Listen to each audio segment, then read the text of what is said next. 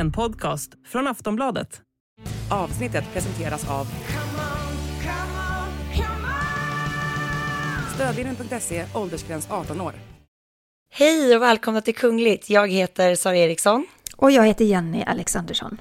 Nu har vi fått ta del av fler detaljer kring eh, kung Charles kröning och det är tydligt att det kommer att bli betydligt mer nedtonat än drottning Elizabeths. Vi berättar såklart allt om detta. Mm, och det råder babylycka i Storbritannien, för familjen väntar tillökning. Och det ska vi såklart prata om. Och nu har ju faktiskt kungens jubileumsår invigts. Och ja, jag var på plats på slottet. Det ska jag berätta allt om. Mm, det vill vi gärna höra mer om. Och så ska vi även prata om William och Kates matvanor. Och sen också då prins Harrys ord om vad han tror att mamma Diana hade känt i den här familjesprickan och det här bråket mellan bröderna som, ja man kan ju säga att det är tydligare än någonsin nu.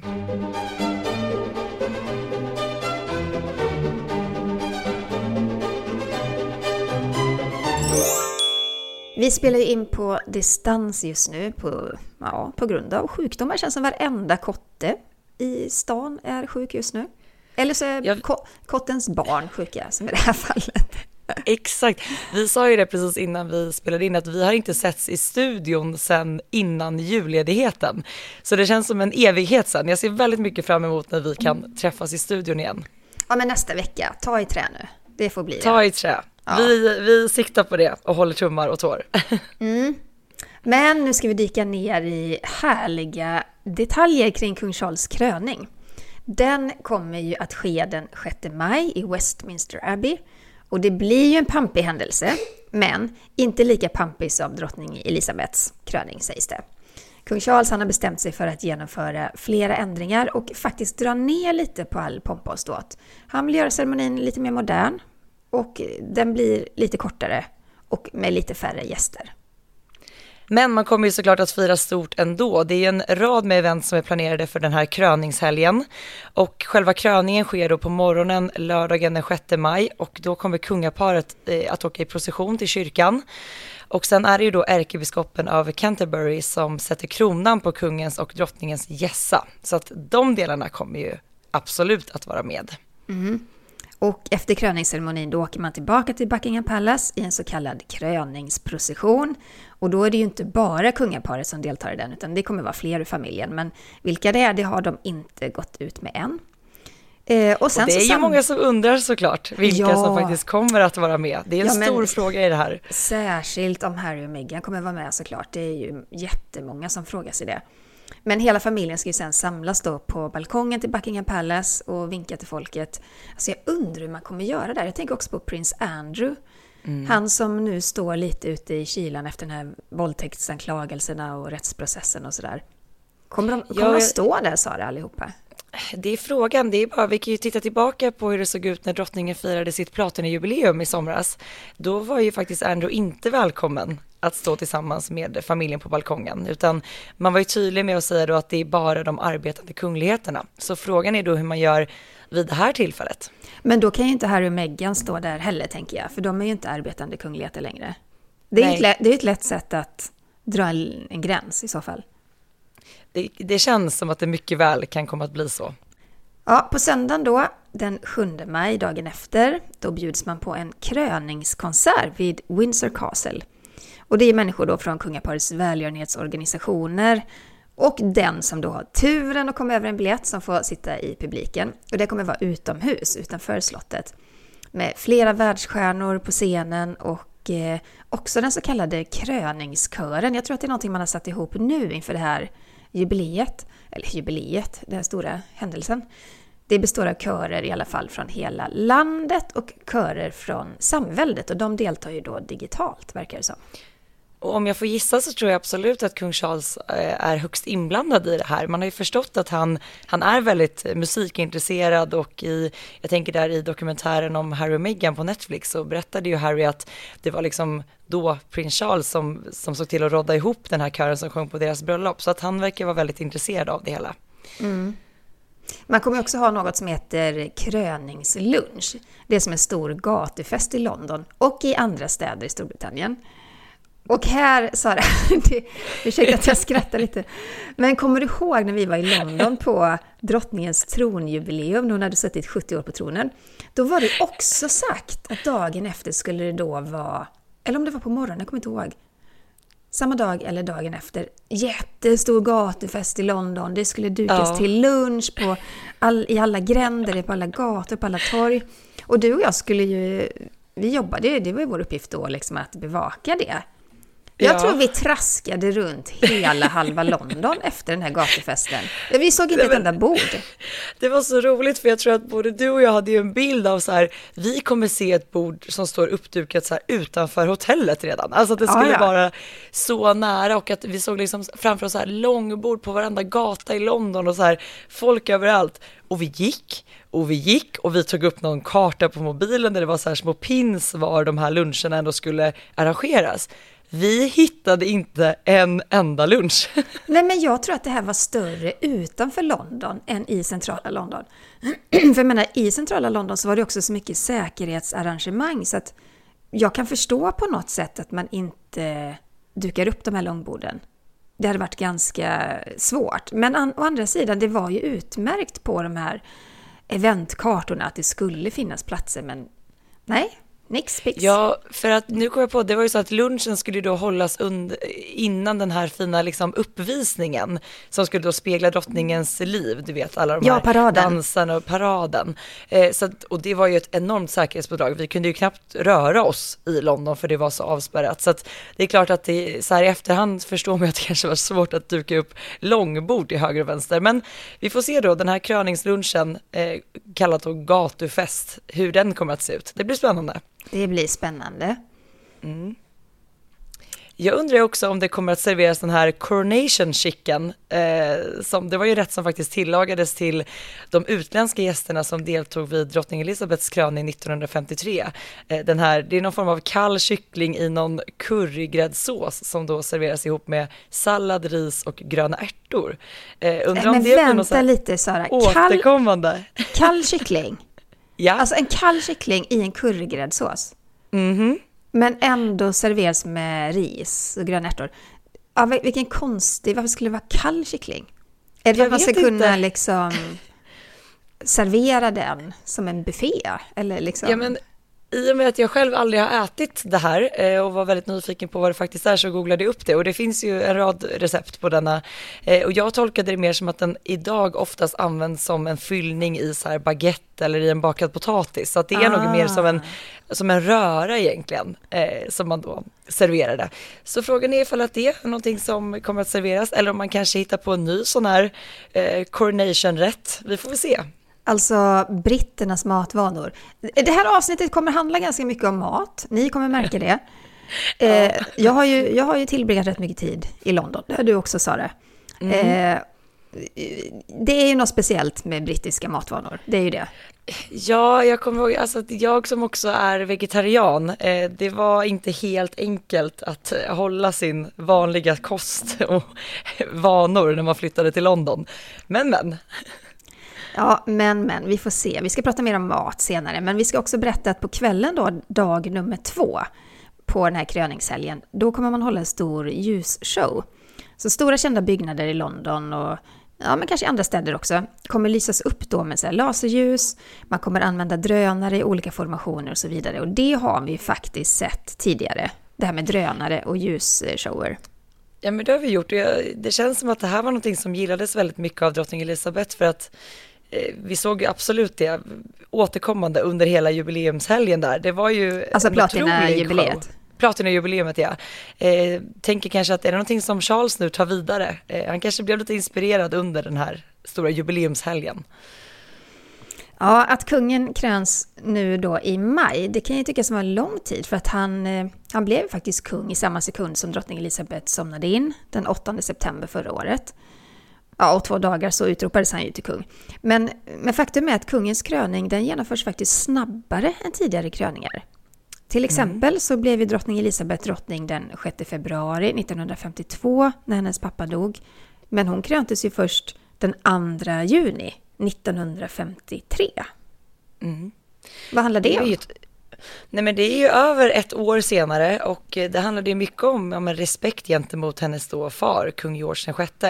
Och sen behövde man också så pass lång tid för att förbereda den här enorma kröningen.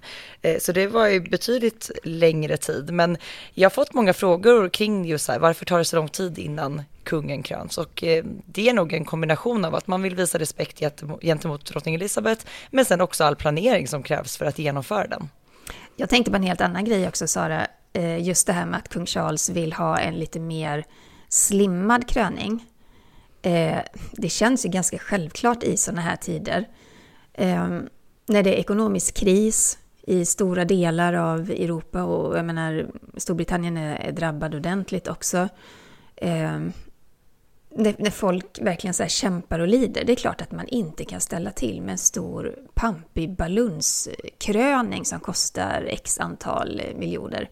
Så det är ett väldigt smart drag av, av kung Charles. Han har ju faktiskt också lagt ett eh, förslag på att delar av de pengar han får in via sitt hertigdöme, eller något av hertigdömena, det är mm. någon sån här vindkraftverkspark som ska byggas. Det har han ju då gett som förslag att det ska gå inte till eh, kungahuset utan till ja, att det blir skattepengar tillbaka till folk helt enkelt. Men jag tror att det är väldigt viktigt att kung Charles faktiskt gör just de här smarta dragen nu. För jag menar, det, han, eh, om man jämför hans siffror med drottning Elizabeth så har han lång väg liksom att vandra innan han är uppe på den nivån. Och sen som du säger, det känns ju liksom inte lägligt att slå på den stora trumman nu. Och sen, det har ju också hänt mycket på 70 år kring hur man man firar och hur man väljer att göra. Så att jag tror att det är väldigt viktigt att, att också markera det och också att det blir ett sätt för honom att liksom belysa att han är en modern kung och att han vill liksom följa samhällsutvecklingen. Så jag tror att det är eh, ett väldigt smart drag ifrån honom. Ja, och sen handlar det ju också om monarkiers vara eller icke vara.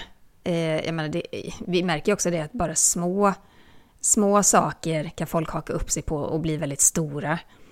Och jag tror inte kung Charles har, han har inte så mycket råd med kritik heller i det här läget. Efter allt som har varit och alla skandaler. Så att han eh, gör nog smarta drag här tror jag.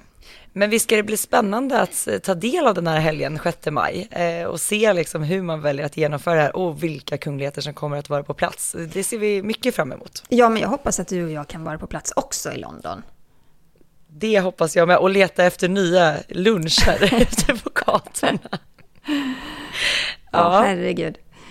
Ja, men vi, vi, vi håller oss kvar lite i Storbritannien för att den brittiska kungafamiljen växer faktiskt. Eh, bara häromdagen så berättade prinsessan Eugenie att hon väntar sitt andra barn med maken Jack Brooksbank. Och Eugenie hon är då dotter till prins Andrew, skandalprinsen. Eh, kusin också till Harry och William. Och Eugenie och Jack de har ju tidigare, sen tidigare sonen August, som snart är två år gammal. Och han ska då bli storebror i augusti. Ja, och hovet skickade ut ett pressmeddelande om eh, den blivande tvåbarnsmamman och eh, Eugenie skrev om det på sitt Instagramkonto också. Och där publicerade hon en bild när hon står i fritidskläder och stövlar vid, eh, jag tror att det är en hästhage. Och lille August då pussar henne på, på magen. Så att det var ju glada och härliga nyheter. Ja, på tal om den här eh, killen som snart ska bli storebror. Eh, Eugenie hon besökte World Economic Forum i Davos där hon då blev intervjuad. Och i den här intervjun då så sa hon bland annat att hon vill att hennes son ska bli klimataktivist från det att han är två år gammal. Och att hela familjen har slutat använda produkter av plast där hemma. Och jag tycker vi lyssnar lite på vad hon sa. My son's gonna be like an activist from two years old, which is in a couple of days. Um, so he I, I, everything is for them, right? I talked to Peter Thompson, this UN Special Envoy for Oceans, and he, all he says to me is, "I do this for my grandchildren," and that's the same. You, every decision we now make has to be for whether August, what he's going to be able to look at and do, and how he's going to live his life. Ja, men eh, hon poängterar ju verkligen eh, att allt hon gör idag och allt vi alla borde göra är liksom för barnens skull. Och hon berättar bland annat att hon blivit väldigt rädd för att flyga sedan hon blev mamma. Så att eh, här kan jag återigen tycka att, att hon använder sitt kungliga strålkastarljus till att belysa viktiga frågor och det är ju väldigt bra. Ja, och särskilt då för kungligheter som inte riktigt har någon någon plats i tronföljden på det viset, att man står långt ifrån från kronan. Man måste ju hitta, man måste ju ha ett syfte med sin kungliga status och det tycker jag verkligen att Eugenie har skapat. Ja. Ja, vi lämnar Storbritannien för en liten stund. Vi kommer att återkomma dit, men eh, nu till Sverige för att eh, startskottet har ju gått nu för kungens jubileumsfirande av 50 år på tronen. Och det gjorde man ju då genom att bjuda in till en Sverigemiddag och det var i fredags. Eh, då var alla Sveriges 21 län representerade på plats. Landshövdingarna hade då fått bjuda med sig fyra personer med respektive som då på något sätt gör någonting bra för, för länet eller Sverige. Ja, och bland gästerna så fanns det lantbrukare, författare, kulturarbetare, företagare, en rektor, en travtränare, en körledare, kockar, en hälsocoach och många, många fler. Och kungen han höll ett tal vid middagen där han hälsade alla välkomna. Så sa han så här. Jag hoppas att ni ser denna kväll och helg i vår huvudstad som en trevlig paus från det ordinarie fredagsmyset där hemma. Men på måndag får ni se till att återgå till era ordinarie arbeten, för utan er så stannar Sverige. Och det tycker jag var, det var fint. Det var ett fint tal. Eh, och vi har ju känt till redan sedan förra året att kungen vill ju fira sitt jubileum med hela Sverige. Han vill ju inte att det bara ska bli en stor fest för de som bor i Stockholm, utan eh, han vill ta ut den över hela landet. Och det är också därför som han och drottningen kommer att besöka alla län i landet. Och på flera platser kommer man ju även att ta med sig hästar och vagnar från hovstallet och eh, köra kortege genom staden man besöker. Eh, just för att det ska bli ett firande för alla. Ja, men jag tyckte det kändes väldigt tydligt i fredags. Eh, jag var ju på plats på slottet för att bevaka eh, middagen. Och det var, det var så härligt att höra alla människor, för det var skånska, norrländska, gotländska, det var så många dialekter som fyllde de här pampiga salarna. Och det här verkar ju vara en viktig sak för kungen. Han vill verkligen inte att det ska vara fokus bara på honom, utan att det här är någonting som hela Sverige kan engagera sig i. Och på den här Sverigemiddagen, för de här Sverigemiddagar startade 2013 när kungen hade då suttit 40 år på tronen. Den här middagen var ju lite mer speciell för att innan man satte sig till bords så bjöds alla gäster på musikunderhållning i rikssalen. Och det var arméns musikkår under dirigent Fredrik Burstedt eh, som då höll i detta. Och för första gången så spelade man en helt ny marsch som då specialkomponerats för kungens tronjubileum. Och det är då Erik Berndalen som har komponerat den och jag tycker vi lyssnar lite på hur den låter.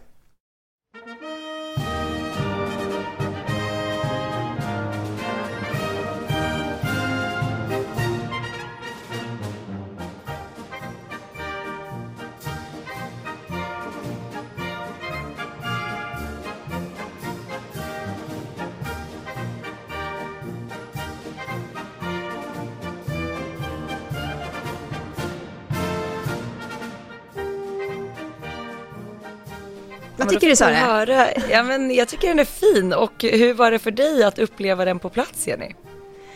De är ju sjukt duktiga, arméns musikkår. Eh, alltså det var verkligen härligt att sitta och lyssna. Och sen, eh, sen tycker jag liksom att den är, den är pampig men den är också väldigt melodisk på något sätt. Så det är mm. inte bara det här starka trummor, trumpeter och, och sånt utan det är, ja, det är lite finess tycker jag verkligen. Jag tycker att det är kul att drottning Silvia har haft eh, sitt finger med i det här spelet och liksom önskat att det ska vara liksom folkmusikaliska inslag i den här marschen. Och eh, att man även har använt lite av eh, kungsången i den. Så att det är verkligen så här, den knyter samman på ett fint sätt. Men du var ju med i Nyhetsmorgon häromdagen och pratade om detta. Ja, eh, jag gästade Nyhetsmorgon då på morgonen eh, samma dag som den här middagen skulle hållas och då pratade vi just om ja, men kungens jubileumsår och hur det ska firas. Eh, och då berättade de att de faktiskt hade försökt få dit musiker från försvarsmusiken, men att de var noga med att de tyckte att det var kungen som skulle vara den första att höra musiken. Så att det blev då premiär först på kvällen i samband med middagen när du var på plats Jenny. Mm. Jag gillar verkligen den här känslan av att eh, de här vackra salarna på slottet fylls med, ja, med vanligt folk, om man får säga så. Det är ju faktiskt vi alla som äger Kungliga slottet. Och, ja, men det är något fint med att se lärare, småföretagare, vårdpersonal, alla de här liksom får gå på middag på, på slottet. Och det, det är just den här mångfalden som, som blir väldigt bra. Och jag la märke till, jag blev extra glad över att se författaren Karin Smirnoff där. Det är hon som har skrivit de här böckerna, ja men ni vet, de heter Jag får hem till byn, Jag får hem till bror och så vidare. Och hon hade då en snygg svart klänning till knät, för det var ju då klädkod eh, mörk kostym. Och så hade hon ett par riktigt coola Dr. Martens. Och det säger någonting om den här kvällen. Alltså det var ju folk som var jätteuppklädda också, så det var inte det. Men just att det var en ganska så skön och avslappnad stämning. Och, Gud vad jag älskar att man går på, på middag på Kungliga slottet i ett par Dr. Martens. Det, ja, den, det är en ja. snygg, eh, snygg take på det hela. Ja, men jag tycker också det liksom. Eh, och alla de här 21 länen var ju representerade då.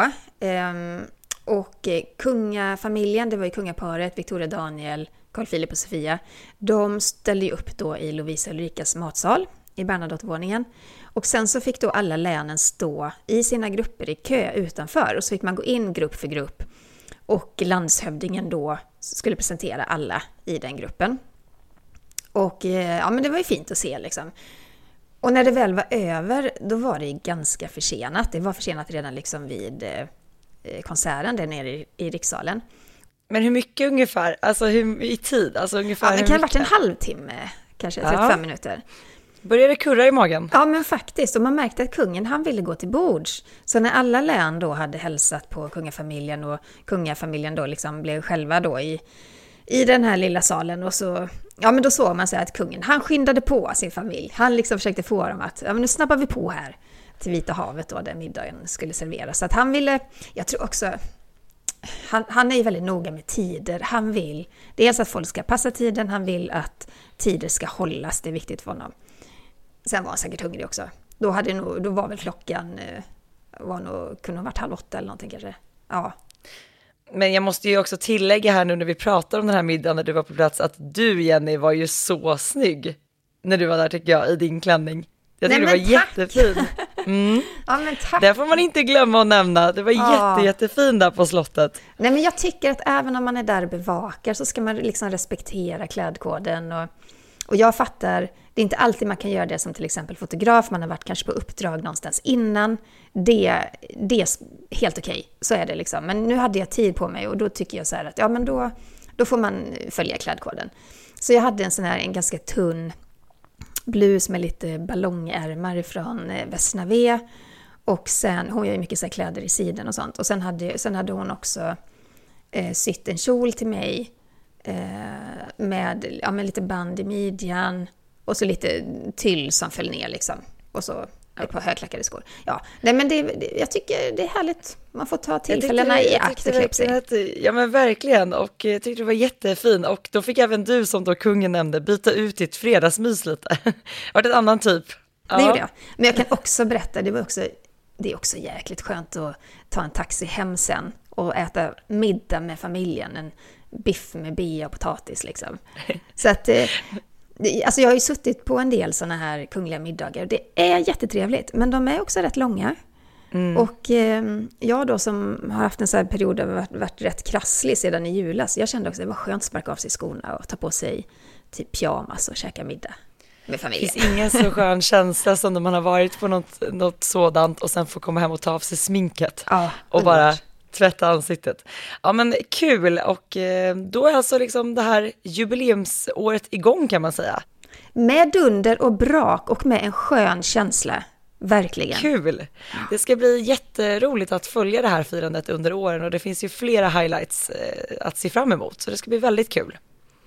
Men nu, kära lyssnare, så tar vi en kort paus och vi är snart tillbaka och då ska vi prata mer om brittisk mat och kungligheters matvanor. Nu är vi tillbaka och vi ska dundra in i det brittiska kungahusets kök. För på ja. tal om middagar så har vi fått reda på vad man äter hemma hos Kate och William och vem som egentligen lagar maten. Och det är Daily Mail som har listat Williams favoriter för att han besökte nämligen en hjälporganisation i Cornwall i november. Och då fick han fylla i en lista med mat för en vanlig dag som han äter. Jag har för mig att han var med i ett samtal som handlade just liksom om vikten av bra mat och näring och sådär. Men nu får ni lyssna, för nu ska jag berätta hur en typisk dag i Williams liv ser ut när han äter. Vi börjar det är spännande. ja, vi börjar med frukost. Då äter han två kokta ägg och en fullkornstoast med smör på. Till lunch en stor lunchmacka. Det känns lite norskt nästan. Med Mm, macka till lunch. Till middag så äter han gärna kokt vit fisk med champinjonsås. Och han dricker inte kaffe, men gärna te och det blir då en eller två koppar per dag. Och som mellanmål, då käkar han gärna bananer, chokladkakor, alltså inte en chokladkaka utan alltså en bakad, vad säger man? En, en, en småkaka med smak av Ja, choklad. ja. Eller en brownie. Och så dricker han då, lyssna, ett glas rött vin varje dag. Där ser man. eh, ja, vad tycker vi om den här menyn? Jag tycker att, ehm, att frukosten lå- låter lite trist där. Eh, full, fullkornstoast med endast smör på. Någonting Var mer vill man väl ha? Var är ostskivan? Ja. Ja. Och sen lunchmackan känns ju lite, ja som du sa, lite norskt nästan. Eh, och sen det här med kokt vit fisk, låter gott. Champinjonsås, men har de ingenting till? Jo, men det tror jag. Det tror jag. Ja. Det måste, det låter lite konstigt om det inte skulle vara någon liten potatis plutt där på tallriken. Men jag tycker det är så roligt när man får ta del av sån här information för att ja, vi får ju väldigt många frågor kring det, så här, just kring så här, vad äter kungligheterna när de är bara hemma? Alltså Ja, och, ja, men visst, och här ser vi verkligen, för det här har ju William skrivit ner själv, så det är inget så här, Ja. Något som tabloiderna i Storbritannien hittat på. Men det jag tänkte på, det är så här, det låter, det är ju lite så här sydeuropeiskt, lite kontinentalt att ta ett glas rött vin varje dag. Och jag undrar Jag tycker om det han gör trevligt. det. Det låter jättetrevligt. Jag undrar om han gör det liksom till middagen eller när han sjunker ner i soffan sen framför tvn. Om det är då han häller upp det där rödvinet. Alltså rött vin ihop med liksom kokt vit fisk lät ju kanske inte som en superhit, så jag antar att det är efteråt. Du, det är tydligen lite norskt det också. De dricker, det händer att de dricker rödvin i Norge till fisk. Jag borde ju ha koll på detta i och med att min eh, mormor är eh, norsk, men eh, Du får jag fråga ska henne. fråga henne. Jag ska Ja. fråga henne om den vita fisken och rödvin faktiskt. Ja. Men eh, William avslöjade ju, han har även avslöjat att han och Kate eh, beställer hem mat, gärna gör det. Eh, indisk tycker de om. Och eh, då berättar han att Kates favorit är currygryta. Och om det bara är Kate och William så brukar de käka framför tvn och gärna kolla på Homeland eller Game of Thrones. Jag gillar att det är så Svensson hemma hos Kate och William. Det är ganska avslappnat. Ja, men det är lite den känslan man får av den här familjen. Det är också någon så här bild nu som har blivit väldigt viral på internet när den är från i, i höstas då när man firar halloween. Eh, och man ser då hur eh, Kate har gått omkring med barnen i liksom närområdet och kört sån bus eller godisknackning. Eh, det känns också väldigt så här Ja men vanligt, som vilken familj som helst. Och jag tycker att det är kul att få just den där inblicken i, i den kungliga vardagen. Ja men verkligen. Eh, Darren McGrady, han var ju kock på Buckingham Palace mellan 1982 och 1993. Och han har blivit lite av en sån här kändis i de här kretsarna. Eh, han har ju skrivit någon bok också tror jag. Men han har berättat i en intervju att kungligheterna då under hans tid på slottet inte fick äta potatis, pasta eller ris till middag. Men Sara, det här kanske då hänger ihop med att William inte listar någon potatis till sin lilla fisk med champinjonsås. Han kanske inte äter Det helt enkelt. nej, det var lite det som jag, jag tänkte på det också. För att eh, i den här intervjun då med Darren, han berättade ju att eh, det här gällde främst då om familjen skulle äta tillsammans med drottning Elizabeth. För att hon ska nämligen inte ha varit så förtjust i kolhydrater, utan då föredragit grönsaker och sallad som tillbehör då till sitt protein. Så att det eh, kanske är så att William håller kvar lite i den här traditionen, även om jag tycker att det låter lite trist med fisk och endast sås. Å Ja. andra sidan, han får in kalorierna där i lunchmackan, så jag vet inte riktigt. Ja, men apropå vad kungligheter inte får äta eller vad de får äta så avslöjade Camilla att de inte får äta eller ha vitlök i maten. När, hon, när hon gästade Masterchef Australien så sa hon att hon saknade det jättemycket. Alltså det måste ju ha att göra med att man inte vill gå runt med dålig andedräkt kanske när man träffar folk. Jag kan inte tänka någon annan koppling utöver den, men vad trist att käka goda rätter utan vitlök i. Verkligen. Ja. Verkligen. Mm. Nej, men det är kul när man, man får reda på sådana här detaljer och det, i det här fallet var det så roligt i och med att det var William själv som hade listat dem. Ja, som ni vet så kan vi inte ha ett poddavsnitt utan att prata om Harry och Meghan. Så kära lyssnare, här har vi Veckans Harry och Meghan.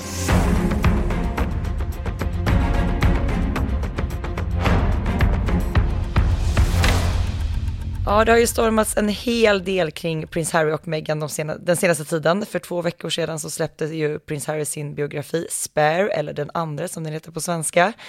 Han har gjort flera intervjuer i samband med det här boksläppet och eh, vi har pratat jättemycket om det, både i förra veckans podd och veckan innan det. Så vill du höra fler detaljer och vad som avslöjades i boken och intervjuerna så kan du lyssna på de avsnitten. Men eh, den här boken har ju verkligen den har slagit rekord. Hur många som helst har läst den. Men Harry har ju dessutom skrivit på ett kontrakt för hela, jag tror att det är fyra böcker totalt. Eh, men frågan är ju vad han ska avslöja mer i dessa. Mm. Det undrar man ju. Mm. Enligt en källa till The Telegraph så ska Harry ha valt att utelämna ganska många så kallade bomber i boken och han menar att anledningen till det är att hans pappa och bror aldrig skulle förlåta honom om han hade skrivit om detta. Men eh, frågan är hur de ställer sig till det som redan står i boken och i så fall, hur allvarligt är det att han, det här som han då valt att inte skriva om? För jag, för jag tycker det är ju ganska, det är inte mycket som prinsen har utelämnat i biografin.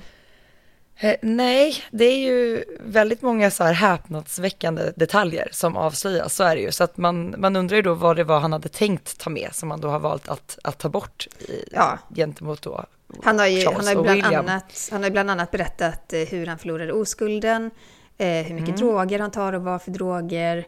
Mm. Att han har dödat 25 talibaner. Alltså det är mycket så här oerhört privata saker för er som då inte har ett förfruset kön, att han har slagits med William. Så det, det, är redan väldigt många detaljer som man kanske aldrig hade räknat med att höra från en kunglighet. Så att eh, man undrar vad, vad som var tanken där från början. För att det första utkastet av prinsens bok ska ha varit på hela 800 sidor, vilket sen då bantades ner till, jag tror att det är ungefär 400 sidor nu. Eh, och Harry ska då ha sagt att det är några saker som hänt, särskilt mellan mig och min bror och till viss del mellan mig och min pappa som jag bara inte vill att världen ska veta. För jag tror aldrig att de skulle förlåta mig då. Så att det är ju vissa grejer han har tänkt ta med som han då har strukit helt enkelt.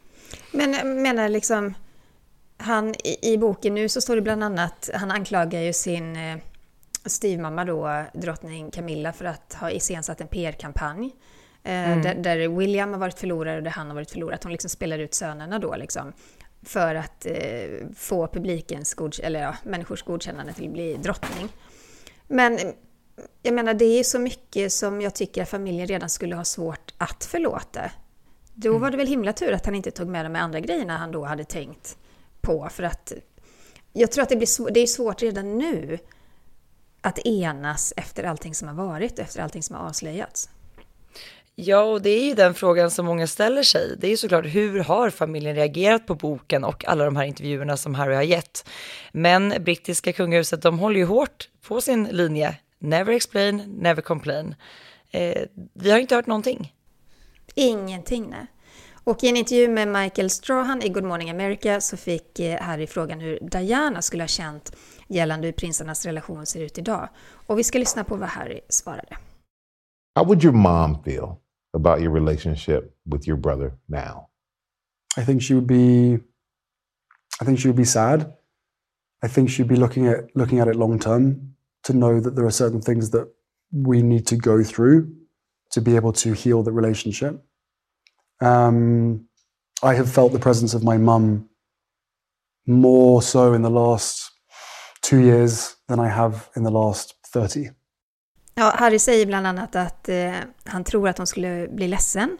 Att det varit mycket som, som de har behövt gå igenom. Och han säger också så här, hon skulle bli hjärtekrossad över att det slutade som det gjorde. Hon skulle bli hjärtekrossad över vetskapen att Williams kontor var en del av den här historien. Vi hade en pakt om att våra, våra egna aldrig skulle förstöra för varandra och han bröt den. De människorna som han anställde bröt den pakten. Slutcitat. Jag tycker det är så sorgligt när man tänker på hur bröderna som stått vid varandras sida genom livet har hamnat där de är idag. Och man undrar ju hur det kommer att bli framöver såklart. Liksom, till exempel när vi pratade om, kommer Harry och Meghan att närvara vid kung Charles kröning? Eh, om de gör det så blir det förmodligen första gången som vi ser paret ihop med kungafamiljen. Och då kommer ju, det vet ju vi, alltså då kommer ju fokuset att skiftas. Det spelar ingen roll att det är en kröning, för då kommer alla att vara så intresserade över den här vad man då kanske kallar för en familjeförsoning snarare än själva kröningen. Så att det är så svårt att se hur de ens ska kunna närma sig varandra eller vara i ett sammanhang tillsammans efter mm. allting som har sagts och skrivits. Ja, men dels måste de ju enas privat bakom kulisserna och dels måste de nog göra någonting offentligt tillsammans innan kröningen. Så att det inte mm. blir det här superfokuset på sprickan i familjen. För jag menar, kröningen är ju det är en historisk händelse. Jag tror inte kung Charles vill att någonting ska skugga det faktumet på något sätt, utan det här måste man först lösa eh, på, på annat sätt innan man ses den dagen. Men vi får ju många frågor på våra Instagramkonton och även hit i podden om det finns någon möjlighet för prins Harry och Meghan att kliva tillbaka in i den kungliga världen. Och i intervjun med Good Morning America så svarar prinsen själv på den frågan. Is there a part of you that can see you and your family going back to the UK, becoming working royals with the monarchy? No, um, I just don't think I don't think it's ever going to be possible. I don't think that you know even if there was an agreement or an arrangement between me and my family, there is that third party that is going to do everything they can to make sure that that isn't possible. Not stopping us from necessarily going back, but making it unsurvivable. Ja, han är ju tydlig här med att eh, han eh, tror att, eh, inte att det är möjligt, inte någonsin att det kommer vara det. Och även, han säger då att även om vi tillsammans i familjen skulle komma överens mm, om det och liksom iscensätta det tillsammans, så finns det en tredje part som skulle göra allt i sin makt för att säkerställa att det inte är möjligt. Så säger han också att inte stoppa oss från att komma tillbaka, utan göra det omöjligt att överleva det. Och jag antar då, jag tolkar det som att Harry återigen pratar om brittisk press. Ja, det är klart han gör. Det är ja. klart han gör. Och han har ju, det är ju helt tydligt för alla som läser boken, som lyssnar på hans intervjuer och ser honom i, i andra sammanhang, att han hatar media, han hatar pressen och särskilt då brittiska tabloider. Det har inte undgått någon. Och just att han gång på gång tar upp det här med att eh, det finns en en strategi mellan eh, kungahuset, hovet och de brittiska tabloiderna då att spela ut kungligheter mot varandra för att döda dålig press till exempel. Mm. Det är något som återkommer hela tiden. Och det kommer ifrån det här traumat som han bär med sig från när hans mamma dog. När prinsessan Diana dog i en bilolycka 1997 och eh, massa paparazzis förföljde bilen. Så det, jag fattar, jag fattar att han bär på detta. Men jag tror också, jag tror också att han har svårt att släppa detta och det är nog inte bra för honom. Att hela tiden gå och tänka på det här. Nej, och man får ju känslan av vad han har själv sagt att just den här, den här boken och allt han berättar nu, att, att han tänker att det kanske blir någon form av bearbetning genom att få berätta sin sanning i och med att den har berättats av andra under hela hans liv. Eh, så det återstår väl att se lite vad han själv landar i efter all, att hela världen har fått tagit del av prinsens sanning. Mm. Men du Sara, apropå Diana. Mm. Vi måste prata om hennes klänning. Eh, I slutet av 90-talet så auktionerades 80 av Dianas eh, outfits ut och alla pengar skänktes till Royal Marsden Hospital som Diana då fram till sin död var beskyddad av. Nu har ju William tagit över det beskyddarskapet. Vi har ju sett andra saker som varit Dianas säljas också, eller hur? Ja, det har varit allt ifrån hennes bil, det har varit tårtbitar ifrån bröllopstårtan, skisser på klänningar, kort och ja, men massa annat. Och eh, ibland så dyker ju just tillhörigheter som kläder, väskor och smycken upp på auktion. Eh, för en tid sedan så pratade vi om det Jenny, det var ju ett brev då som Diana skrivit till, jag tror var det brandmän som, mm. eh, som hade besökt då Harry och William när de var små för att det var ja, ett kalas. Kalas var det, ett ja, kalas. kalas. Och då hade då Diana skrivit ett handskrivet brev för att visa sin uppskattning och tacka dem. Och det här brevet har ju då också nyligen sålts vid en auktion. Så att det är många så här personliga grejer eh, som säljs vidare. Och nu ska då återigen en klänning som tillhör Diana säljas på auktion. Eh, det är då en av de här köparna som ropade hem klänningen under auktionen 1998 som nu säljer den vidare. Eh, och jag tycker alltid det är så intressant med sånt här. Alltså, helt plötsligt får man se dem i närbild vid de här auktionshusen och det är väldigt fina fotografier och liksom, var kommer den hamna nu? Jag tycker det är väldigt spännande. Ja, och det som säljs nu det är då en lila sammetsklänning med väldigt vackra knappar. Den är designad av Victor Edelstein och eh, Diana bar den klänningen vid fotografering tillsammans med prins Charles 1991. Och det var, det var faktiskt eh, prinsessan Margarets man, Lord Snowdon, som tog den bilden. Och Diana bar den även i ett modereportage för Vanity Fair. Och det var bara månader innan hon då tragiskt eh, gick bort 97.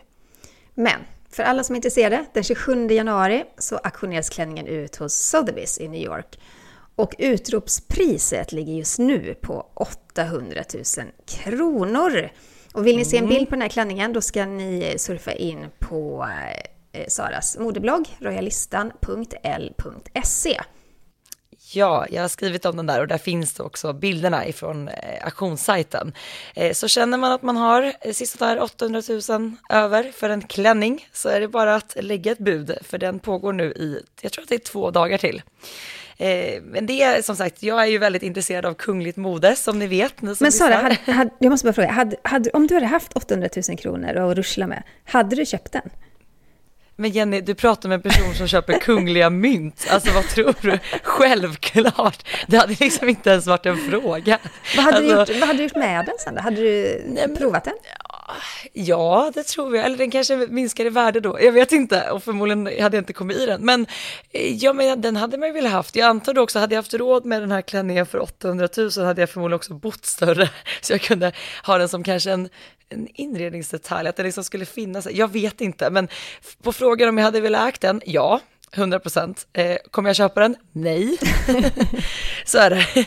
Men när jag bodde i London så besökte jag ju en utställning på Kensington Palace med flera av Dianas klänningar och andra outfits. Och jag tyckte, alltså jag, jag undrar hur många timmar jag var där inne. Det hann liksom komma och gå besökare för att det var så häftigt att få liksom komma nära dessa ja, men den här historien som de bär på, designen och bara tanken på att de har burits eh, av Diana vid flera tillfällen. Det var verkligen så här wow moment för mig.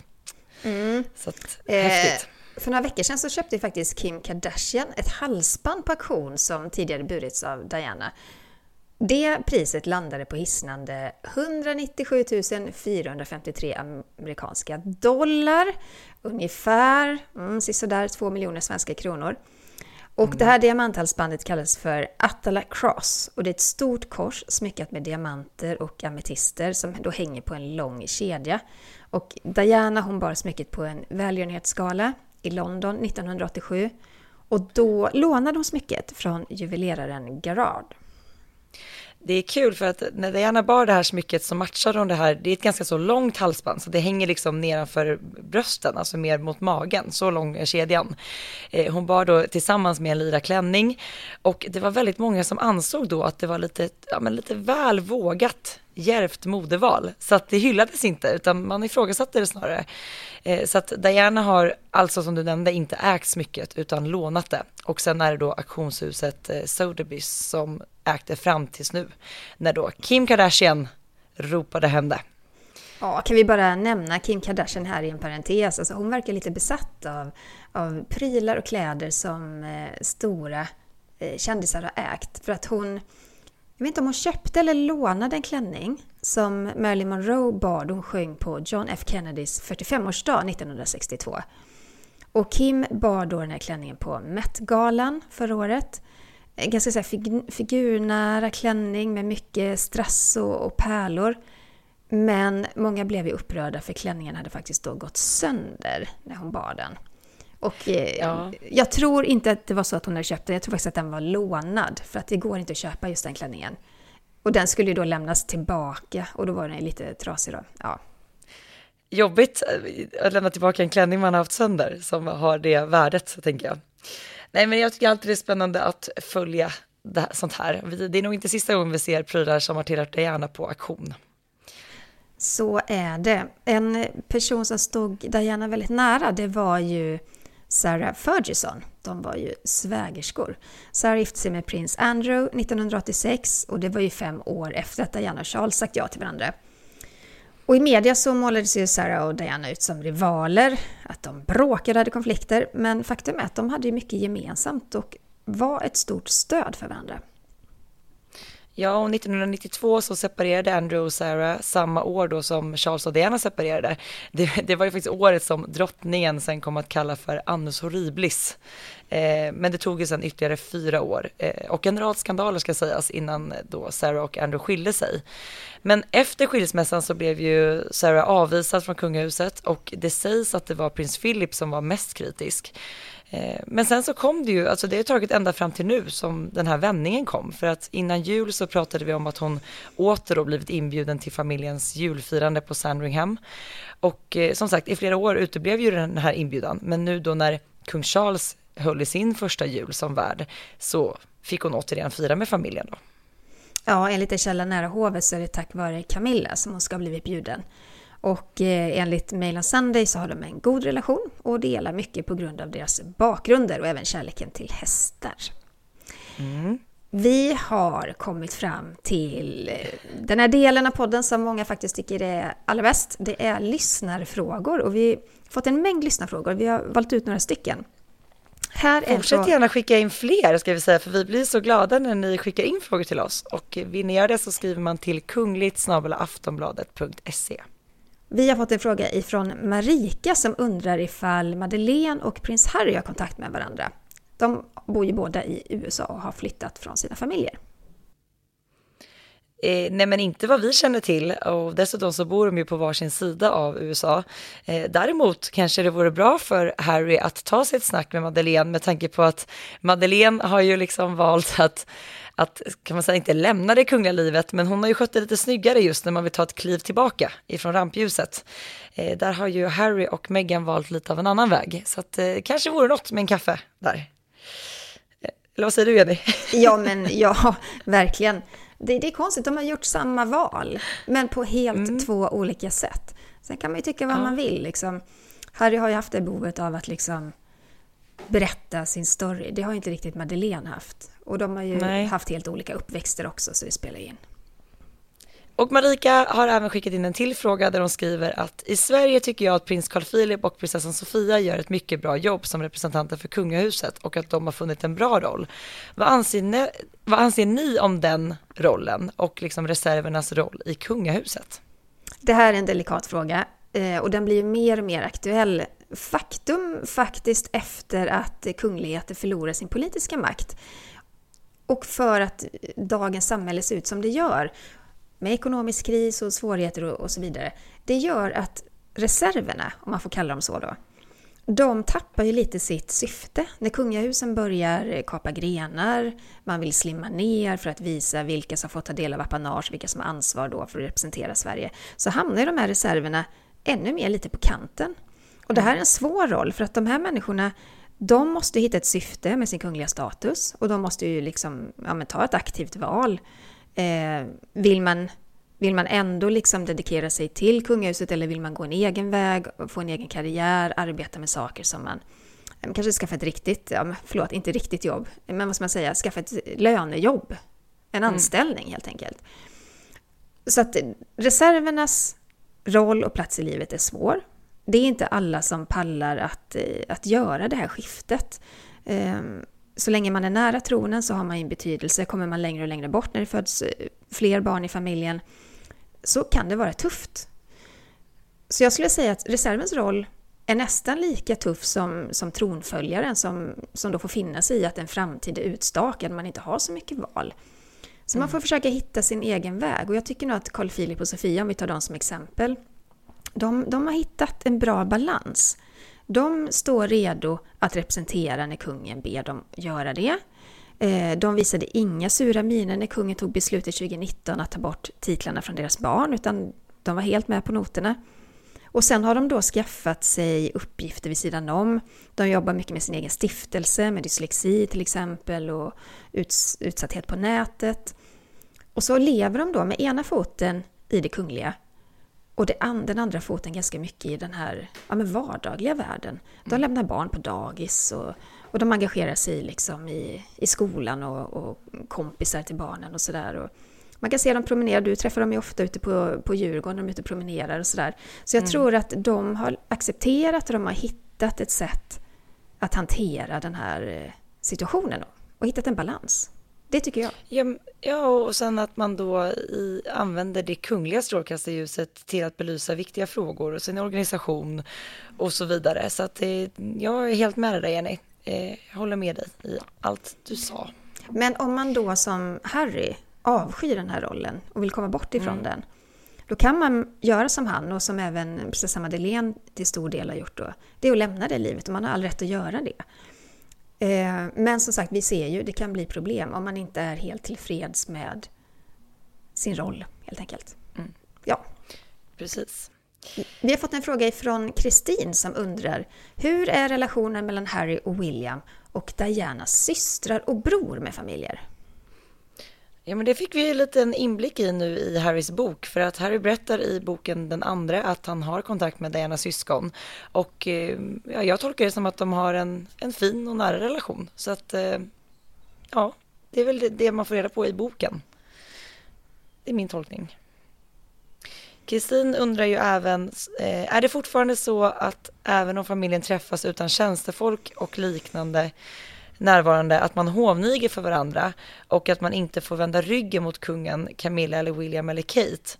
Eller att man får prata på ett naturligt sätt utan att de alltid måste prata först. Nej, det är inte riktigt så. När kungligheterna träffas privat så är det mer avslappnat. Visst, om vår, ja, om, eller ja, kung Charles tar vi då som exempel, om han skulle träffa danska Mary och Fredrik i ett helt privat sammanhang, ja, då skulle nog Mary niga djupt för kungen. Alltså det är mer en artighetsgrej. Men bara en gång, första gången de ses och sen eh, eh, är det ju som vanligt ganska avslappnat. Man, man släpper ju mer på den strikta etiketten i sådana sammanhang. Och nej, det är ingen i kungafamiljen i Storbritannien som känner att man inte får vända ryggen till en familjemedlem. Absolut inte i privata sammanhang. Inte ens i det officiella, officiella för det vore ju omöjligt att få en social tillställning att funka om alla hela tiden måste stå vända mot kungen eller gå baklänges ur ett rum. Det här var ju mer kutym, histo- alltså historiskt sett. Man gör inte på det viset längre. Men vid offentliga tillställningar, ja, då väntar man på att kung Charles eller drottning Camilla pratar först och tar initiativ. Man går ju inte fram och börjar prata utan att man är tillfrågad så att säga. Men apropå det här med att vända ryggen, kommer du ihåg när eh, Donald Trump träffade drottning Elizabeth och han begick det grova etikettsbrottet att gå framför drottningen så att hon fick liksom hans rygg framför sig. Det blev enormt många skriverier om detta. Det glömmer jag inte. Trump, ja. Mm. Men jag kommer också Trampa i ihåg att, eh, jag tror att det var, åh vad heter hon Obama? Michelle Obama la Mm. ju armen om drottning Elizabeth också vid en fotografering. Det var, många, Just det var det. liksom många som påpekade det också, att det ska man helst inte göra. Men samtidigt, drottning Elizabeth verkade inte särskilt eh, sur över det. Så att jag menar, det finns ju också situationer, jag tänker ibland på tidigare när jag intervjuat eh, kronprinsessan Victoria till exempel och man är i ett ganska långt samtal, man börjar säga du. Utan man, att man tänker på det, för det faller så naturligt att man säger du liksom, eh, till folk när man snackar. Hon blir inte sur för det heller. Jag menar, det är klart att det finns en etikett och man håller på den, speciellt vid officiella tillställningar, men, men inte liksom... Det är klart att folk gör misstag. Och det vore väldigt konstigt om någon prinsessa eller kung skulle bli väldigt förnärmad eller sur över det. Det händer ju. Vi lever ändå 2023. Men där tycker jag också att svenska kungahuset känns väldigt så avslappnat inställda till det.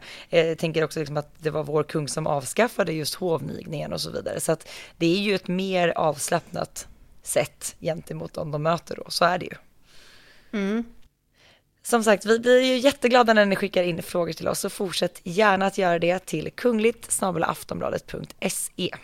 Vill ni få dagliga uppdateringar om kungligheter så följ oss på sociala medier. Var finns du, Sara? Man hittar mig på, främst på Instagram, där heter jag royalistan.se och var hittar man dig Jenny? Också på Instagram. Kungligt med Jenny heter jag där. Tack snälla för att ni har lyssnat. Vi hörs nästa vecka igen. Hej då! Hej då!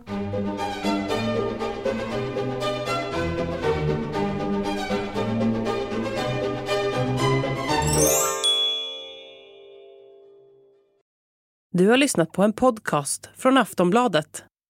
Ansvarig utgivare är Lena K Samuelsson.